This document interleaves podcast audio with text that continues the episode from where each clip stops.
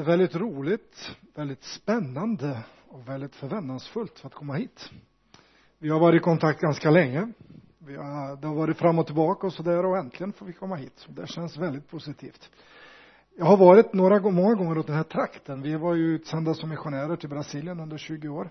Och då stödde Salem i vargen oss, vargen oss. Så, att, så jag har inte varit så långt härifrån. Men över Göta älv har jag aldrig kommit så att säga, utan jag har varit på den andra sidan där borta.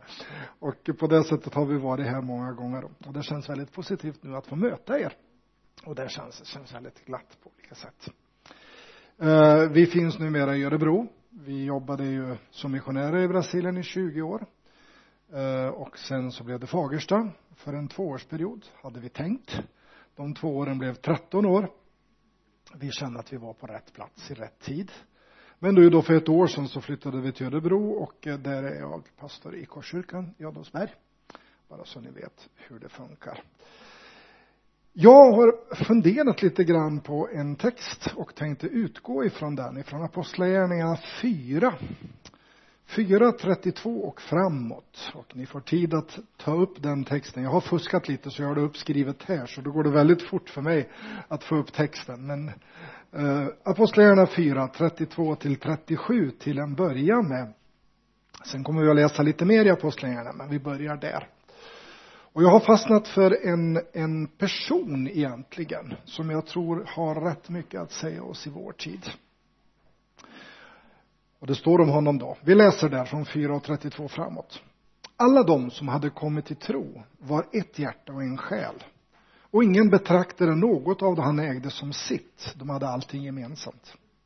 Med stor kraft frambar apostlarna vittnesbördet om att Herren Jesus hade uppstått och de fick alla riklig del av Guds nåd. Ingen av dem led någon nöd. Den som ägde jord eller hus sålde sin egendom och kom med köpesumman och lade dem vid apostlarnas fötter. Och man delade ut åt var och en efter hans behov.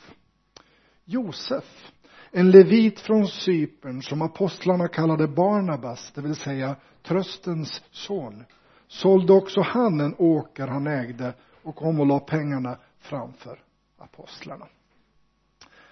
Det är alltså Barnabas, eller Josef, tröstens son, som jag tänkte vi skulle stanna upp för idag. Men låt mig först bara landa lite grann i den tid vi är idag. Vi har ju gått igenom en, en ganska så annorlunda tid på många sätt.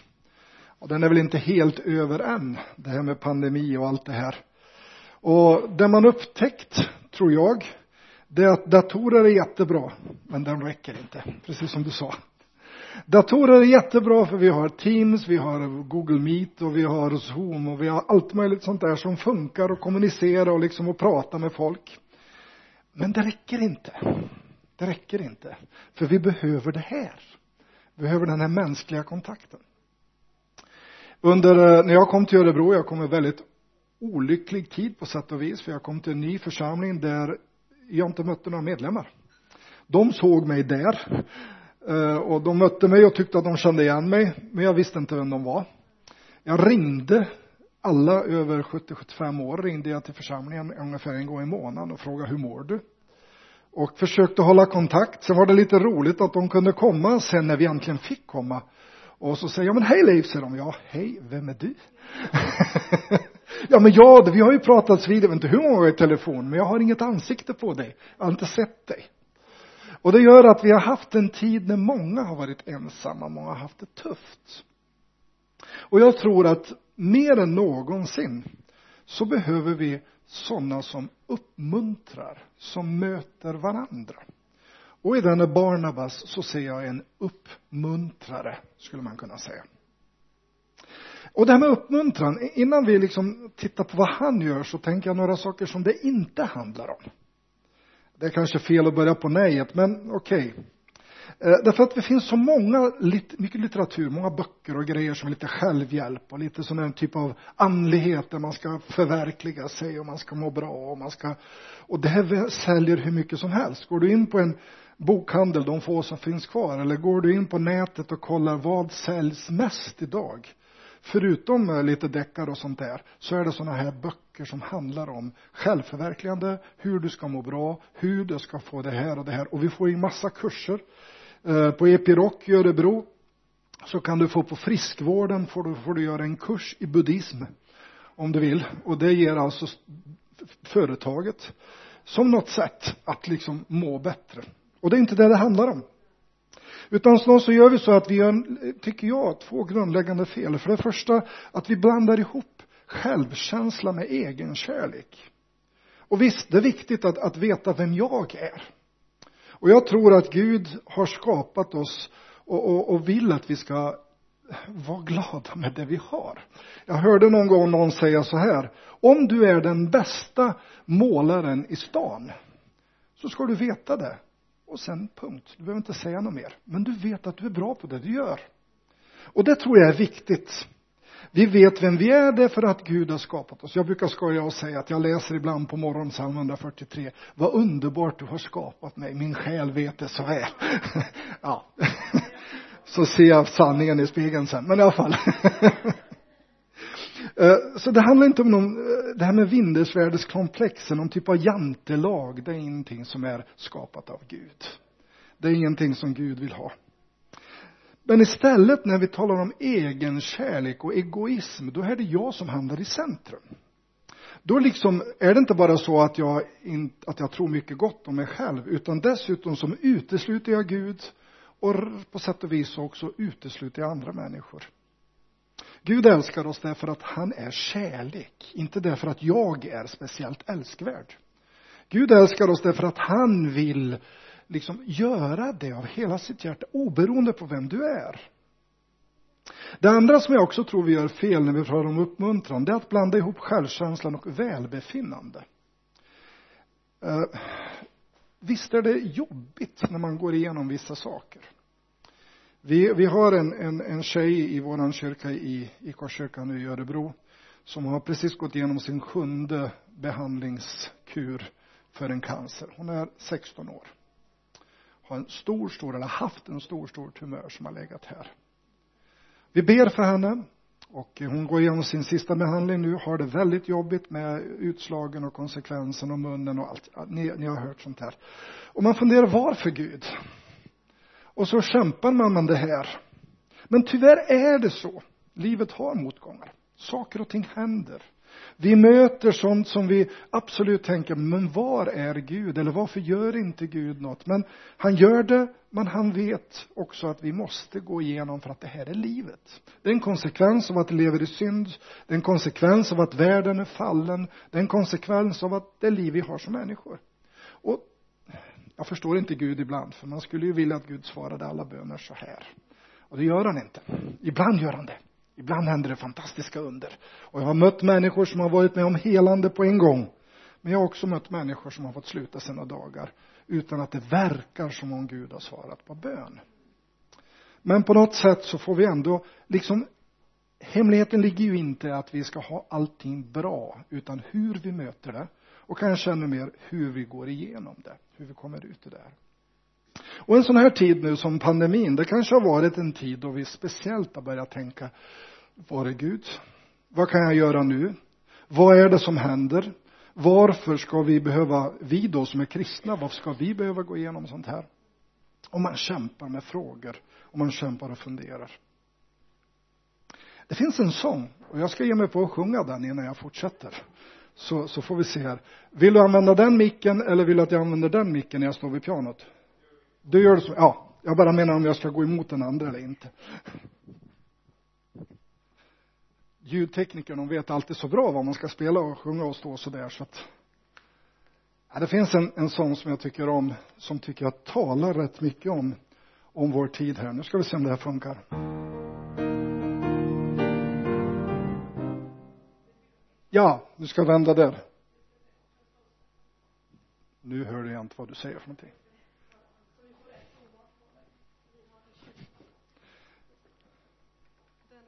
Den var rätt. Ja, bra. Tack.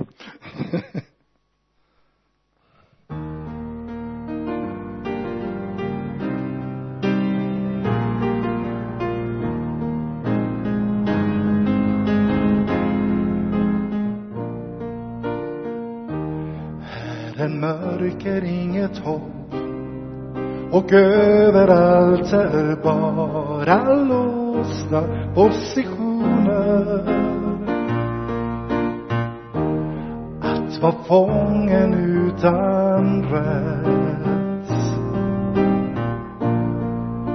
Och ingenstans att gå. När jag ber och ger min love so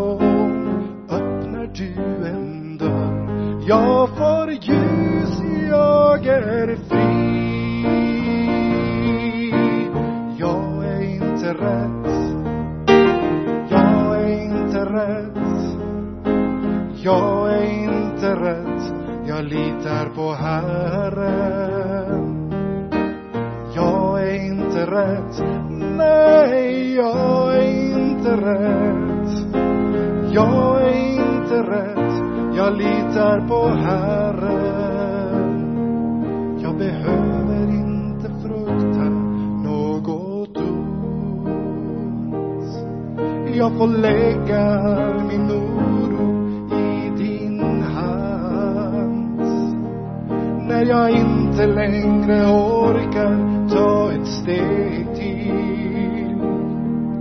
Är du där och lyfter upp mig i din famn? Och så säger du igen som så många gånger förr lita på Herren ja då säger du igen som många gånger förr.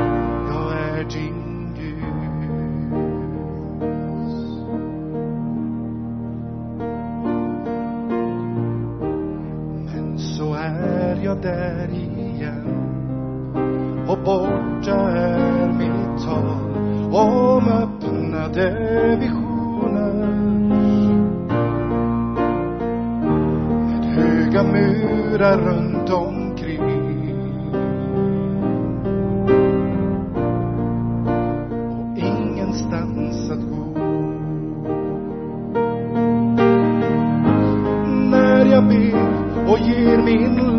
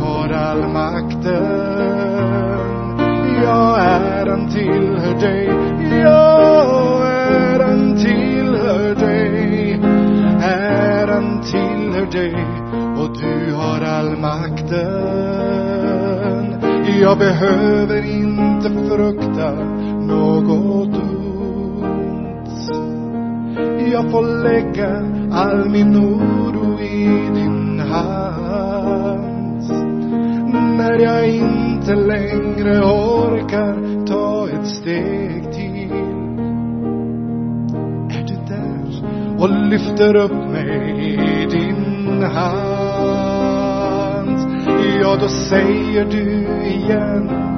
Som många gånger förr lita på Herren. Ja då säger du igen. Som många gånger förr jag är din Gud.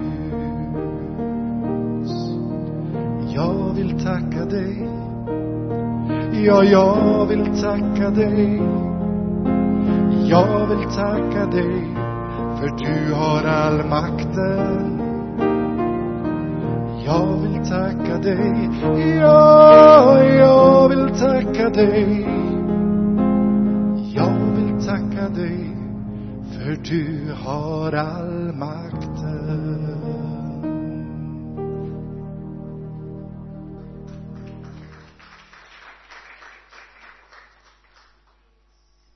Ja, det är ju sådär att man, man bekymrar sig. Och det är väl ganska naturligt. Det är ganska, det är ganska mänskligt egentligen.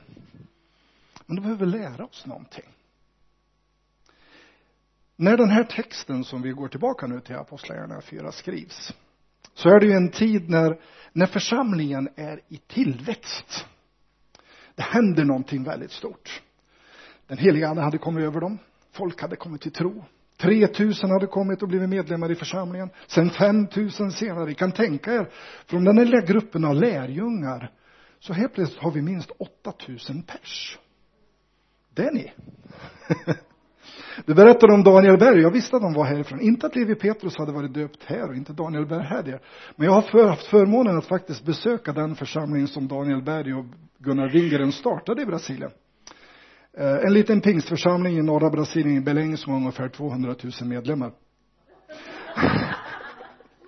Mycket intressant att besöka. Eh, men alltså, vad händer? Ja. Samtidigt så var det ju så här då att församlingen har i alla tider haft en förmåga, och jag tror att det är gudagivet, att dra till sig människor som har behov. Och jag brukar skoja ibland, alltså vi drar till oss alla möjliga, förlåt uttrycket, kufar. Alla möjliga typer.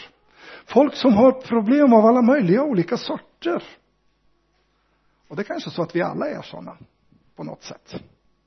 Och jag tror att församlingen finns till just för att Gud vill möta de här människorna, möta oss med sin kärlek. Så det är hit de ska komma.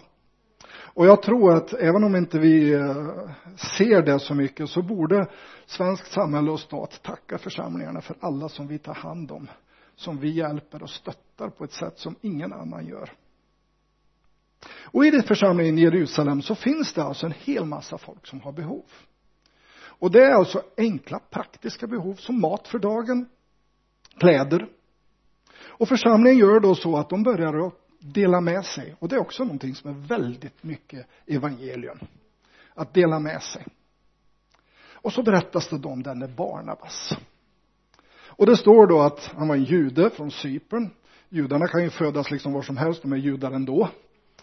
Eh, men att han kallas för tröstens son. Han hette ju inte Barnabas, han hette Josef. Men han kallades för tröstens son. Och, och om du inte visste det, så är det faktiskt så att tröstaren, det är den helige ande. Så tröstens son, Barnabas, är alltså någon som är fylld, står det, en god man, fylld av helig ande och tro.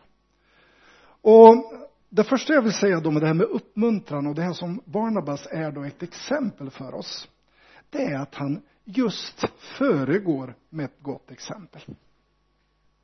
Det är väldigt lätt att prata om saker och ting. Det är väldigt lätt att liksom att säga, ja, vi behöver göra någonting.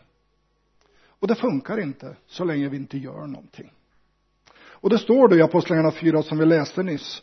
Han, Josef, leviten från Cypern, som kallades för Barnabas, sålde också han en åker han ägde och la pengarna inför apostlarna.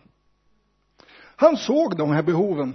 Han såg de här som behövdes och han såg att okej, okay, jag har en möjlighet att hjälpa till.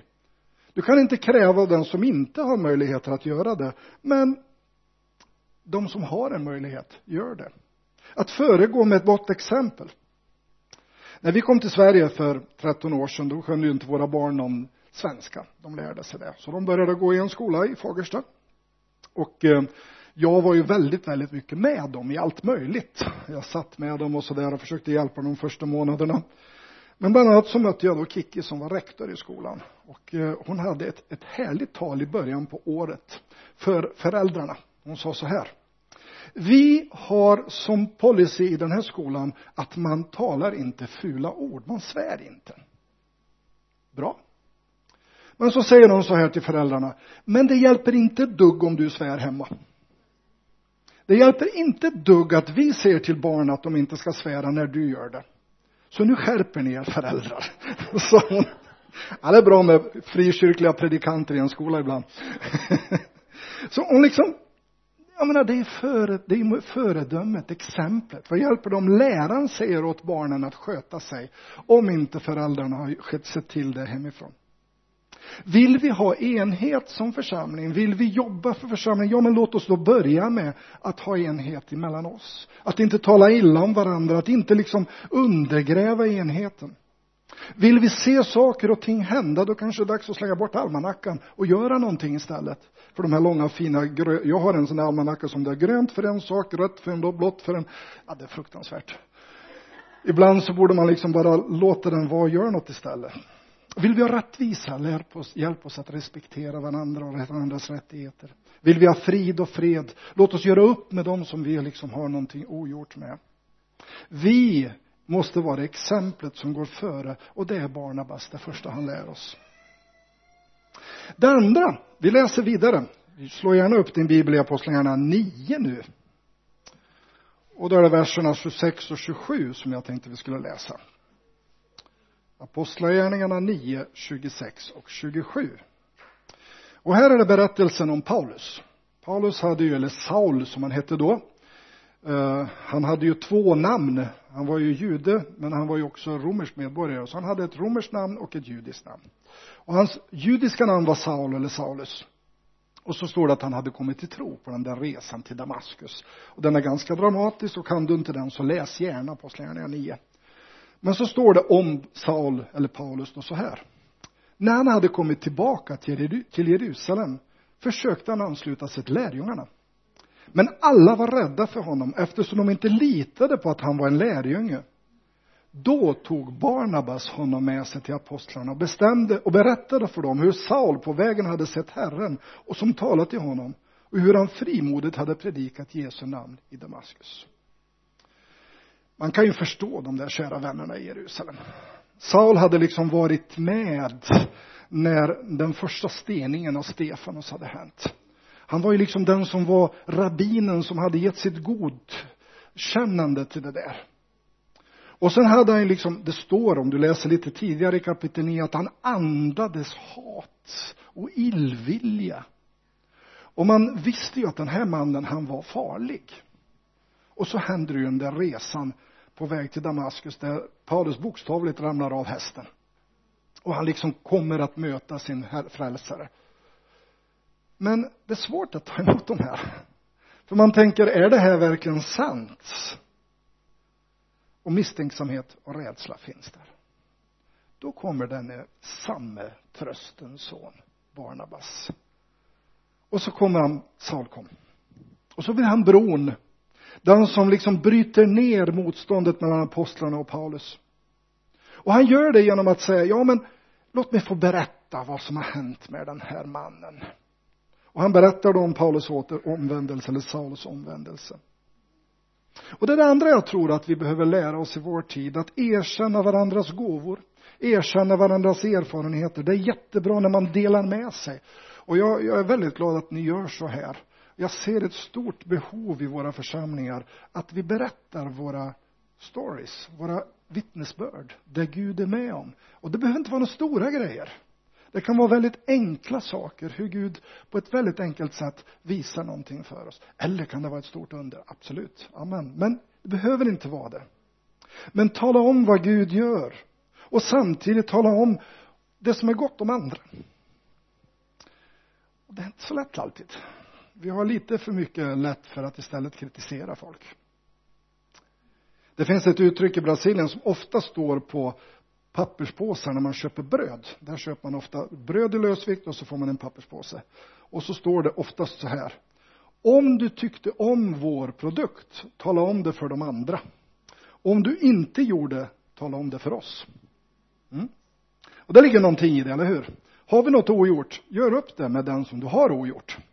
Är det någonting som du inte är nöjd med? Ja, men gå och prata med den du inte är nöjd med. Istället för att liksom slänga ut det.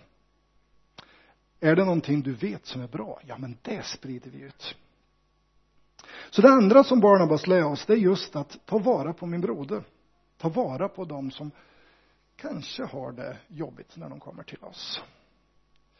Och de kommer, och det är inte alltid lätt för dem i kapitel 11. Vi ska läsa mycket bibel som ni ser och det har ni gjort mycket idag, men jag gillar det. Men kapitel 11 så står det så här då. Oj, nu har jag inte skrivit upp vilken vers, men det börjar då att ryktet om detta började där. Jag står inte vilken vers det var, men ni hittar det där. 22, tack. Ryktet om detta, alltså om väckelsen i Antiochia, det som hade hänt nu, det var att församlingen hade först varit koncentrerad i Jerusalem, men sen hade ju då liksom evangeliet fått spridning och så kommit till en stad som heter Antiochia, som ligger någonstans i gränsen mellan idag Turkiet och Libanon. Någonstans är det den där kroken precis där. Och där hade församlingen börjat växa. Och så står det då så här, från vers 22. Ryktet om detta nådde församlingen i Jerusalem.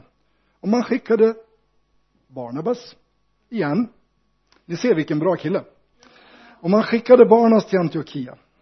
När han kom dit och fick se bevisen på Guds nåd blev han glad. Låt mig stoppa upp där. När han fick se bevisen på Guds nåd. Alltså, många, många gånger har jag funderat på hur ser man bevisen på Guds nåd? Vad är det i Antiochia som gör att han ser bevisen på Guds nåd? Vad gör de? Det står inte någonstans i Bibeln. Det finns inget sånt där svar som säger hur ser man det? Men alltså det här är ju drömmen, eller hur? Tänk om folk kommer in här och så får de se bevisen på Guds nåd. Jag vet inte om Barnabas var speciellt känslig för Guds tilltal. Eller om det var bara så att den här församlingen var så fantastiskt välsignad av Gud att man märkte det liksom vibrerade i luften. Nåd handlar ju inte om saker och ting vi gör. Det handlar inte liksom om, eh, om lovsången eller om predikan. Det handlar inte om, om det vi står och delar ut mat eller sådär. Bevisen på Guds nåd är någonting mer. Att människor får ta emot nåd och förmedlar Guds nåd. På något sätt. Ja, det var bara en parentes. Nu läser vi vidare. När han kom dit och fick se bevisen på Guds nåd blev han glad och manade alla att helhjärtat hålla sig till Herren. Han var en god man, fylld av helig ande och tro, och åtskilliga människor vanns för Herren. Barnabas fortsatte sen till Tarsus för att söka upp Saul, och när han funnit honom tog han med sig honom till Antiochia. Barnabas kommer till Antiochia, ser allt det som händer och så upptäcker han det här är alldeles för mycket för mig. Brasilien skulle man säga att det var alldeles för mycket sand för att jag ska ha till min, till min lastbil. Alltså jag behöver någon som hjälper mig. Och då tänker han, jaha, Saul. Och bara en, en, en kommentar här, det har gått 13 år emellan den där första händelsen som vi läste om när Saul kom till tro och den här berättelsen när Antiochia sedan kommer dit. Det har gått 13 år. Det är alltså inte från en vecka till den andra. Saul, eller Paulus som han heter sen, han får liksom kämpa hemma i Tarsus och liksom lära sig att leva sin tro och lära sig och han skriver själv att han var tre år i öknen och liksom hade en tid med Gud. Jag tror att det var någon bibelskola han gick då. Det brukar vara en öken ibland. Eh, men i alla fall, han är där då och nu, nu är tiden inne när Barnabas säger, ja men nu, nu behövs Paul, Paulus eller Saul. Och så kallar han på honom. Man skulle ju kunna tänka sig att Barnabas tänkte så här, ja det är ju jag som är tröstens son. Det är ju jag som liksom har varit där och varit en trostjänare och pelare i församlingen i Jerusalem. Och nu har de skickat mig till Antiochia. Det är ju jag som är liksom den som ska vara här och finnas där. Men Barnabas tänker, nej, det räcker inte med mig. Så han kallar på Saul. Och om du läser sen kapitel 13 och ser hur den församlingen utvecklas. Och det är intressant att Barnabas på något sätt stiger åt sidan. När i Apostlagärningarna kapitel 13 det står att de sändes ut, då är det ofta så här att man sätter ordningen, i Bibeln är det alltid så att det första viktigaste namnet står först och det minst viktiga namnet står sist. Det är bibliskt sätt att berätta, liksom att tala om vem som är ledaren. Och läser du Apostlagärningarna 13 så står det att i församlingen i Antiochia så fanns det, och så börjar med Barnabas. Och sista namnet, och Saul. Men om du sen läser när de börjar resa tillsammans så står det så här, Saul eller Paulus och Barnabas. Så någonstans där så byter det ledarskap. Någonstans där så är det helt plötsligt Barnabas tar sitt steg åt sidan och säger ah, jag är bra som tröstens son men en predikant det är Paulus det. Om det är någon som ska förmedla Guds ord så är det Paulus som har fått den gåvan. Och Barnabas han har alltså både ödmjukheten och jag tror en andlig mognad att säga okej okay, Paulus nu är det din tur. Det är du som är ledaren. Han stiger åt sidan och det här är en, en viktig punkt att våga uppmuntra och investera i människor. Att våga uppmuntra till människor och säga okej okay, vad har Gud gett dig för gåva? Och kanske upptäcka att ja men han eller hon har ju faktiskt större gåva än jag har. Och kanske är den som borde stå här istället för mig ja men låt den göra det då. Det är inte lätt alltid. Det är det inte bara för att Paulus nu var ledaren så betyder inte det att han alltid hade rätt. Och vi ska läsa en sista text nu. Och det är fortfarande apostlagärningarna men nu är kapitel 15 och det är sista texten vi läser. Efter någon tid från vers 36 och framåt och nu hade Paulus och Barnabas gjort en lång missionsresa tillsammans. På den missionsresan så hade de tagit med sig en ung grabb som hette Johannes Markus men Johannes Markus hade lite problem med att han längtade efter mammas köttbullar. Och därför inte vågade stanna kvar. Eller han, han märkte att det började liksom bli ganska tufft. Och han ger sig iväg och han åker hem igen.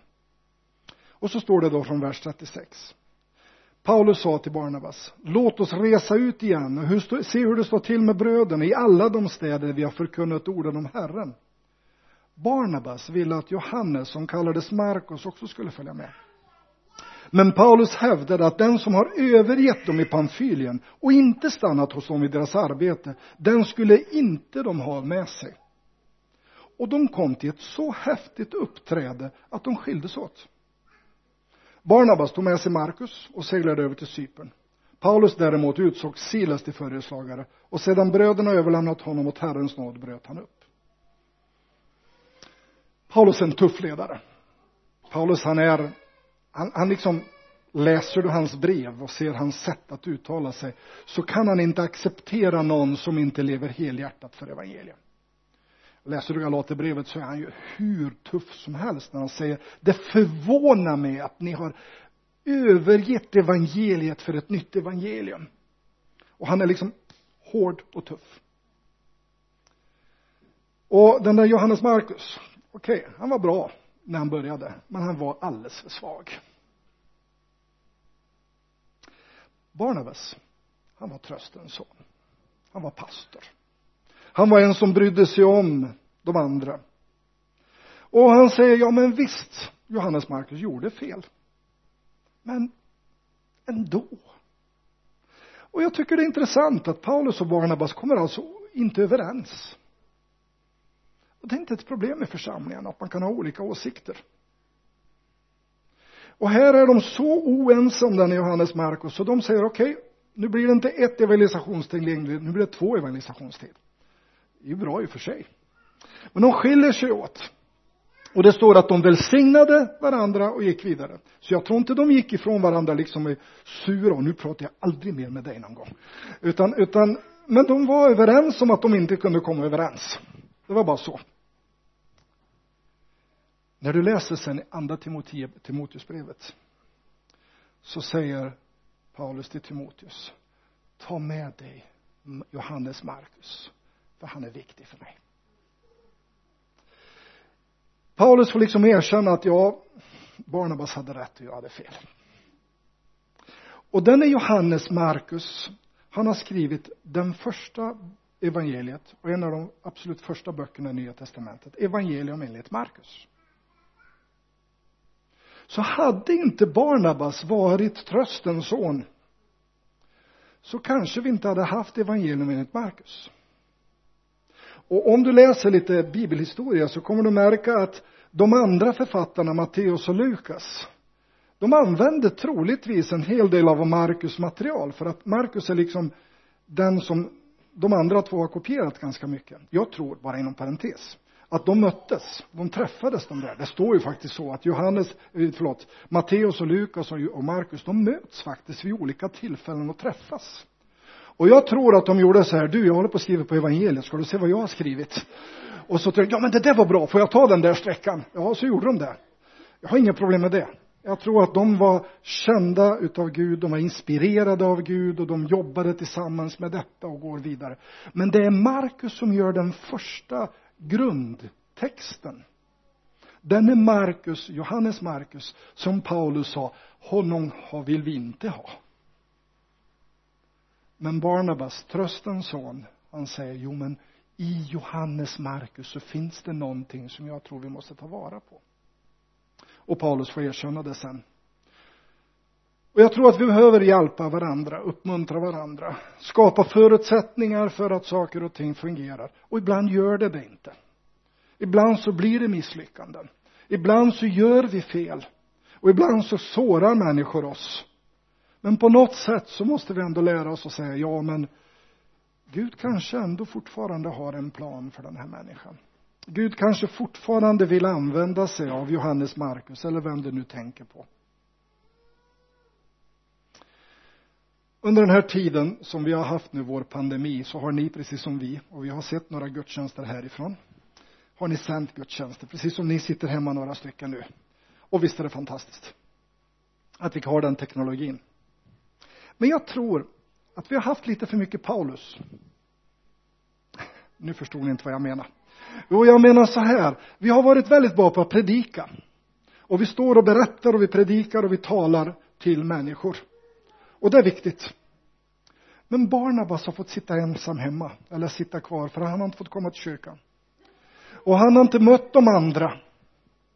Och jag tror faktiskt att nu mer än någonsin är tid då vi som församlingar behöver Barnabas. Jag har inget mot Paulus, jag är själv en predikant och tror vi måste fortsätta predika Guds ord och det ska vi göra.